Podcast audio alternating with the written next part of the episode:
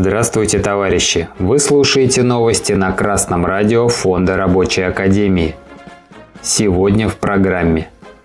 Тюменские и самарские работодатели рассказали, как пытаются удержать сотрудников. Как власти борются с нехваткой рабочей силы.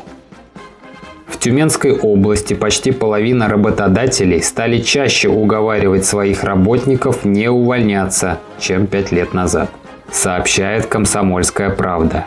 Подобная тенденция, как отмечают аналитики, связана с усиливающимся дефицитом рабочей силы.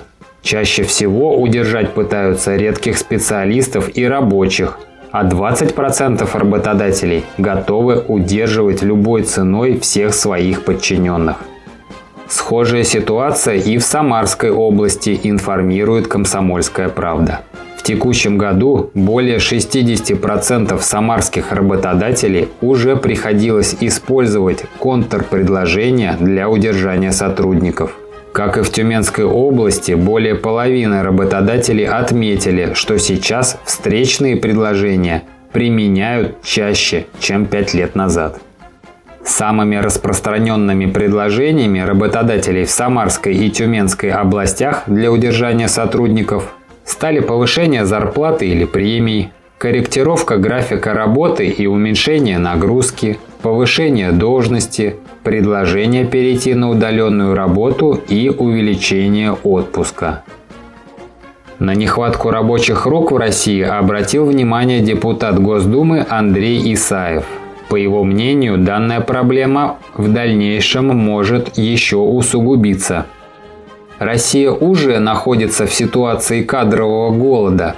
Повсеместно в регионах не хватает рабочих рук, в том числе в сельскохозяйственном секторе. Передает издательство «Аргументы недели» слова Андрея Исаева. Депутат связал кадровый голод с демографическим кризисом в стране. Он подчеркнул, что поколение, родившееся в 90-х годах, является самым малочисленным за всю историю страны. Качестве решения проблемы с нехваткой рабочей силы в стране Исаев предложил два способа. Первый – необходимо повысить меры поддержки семей и ввести льготы, стимулирующие рождаемость в России, но эффект они дадут через 20 лет для рынка труда. Второй способ заключается в том, чтобы привлекать русскоговорящих специалистов из других стран.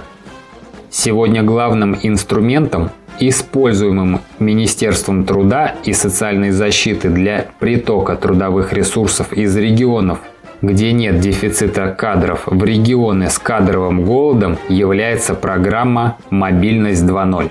Она реализуется с начала этого года в большинстве субъектов Федерации. В рамках данной программы работодателям компенсируются затраты на переезд сотрудника из другого региона – Размер поддержки составляет 12 МРОТ, увеличенных на страховые взносы и районные коэффициенты. В среднем это более 260 тысяч рублей на каждого привлеченного сотрудника. Причем работодатели имеют возможность направить полученные средства на различные цели. Это может быть как компенсация расходов на аренду жилья для работника, так и компенсация расходов на оплату ему дороги до того места, где располагается предприятие, поясняет Есаев. Специалисты считают, что актуальную проблему нехватки рабочих рук можно решить к 2030 году. С помощью реализации программ переобучения и дообучения россиян по 4 миллиона сотрудников ежегодно. Всего необходимо переобучить порядка 25 миллионов человек. А иначе страну ждет кадровый голод, что, несомненно, не в лучшую сторону отразится на нашей экономике, сообщает издательство «Аргументы недели». Буржуазия, их представители во власти и буржуазные эксперты упускают один важный момент, без которого погоня за рабочей силой не увенчается успехом. Речь идет об повышении производительности труда, об обновлении средств производства на более новые, безопасные и производительные, об улучшении условий и безопасности труда.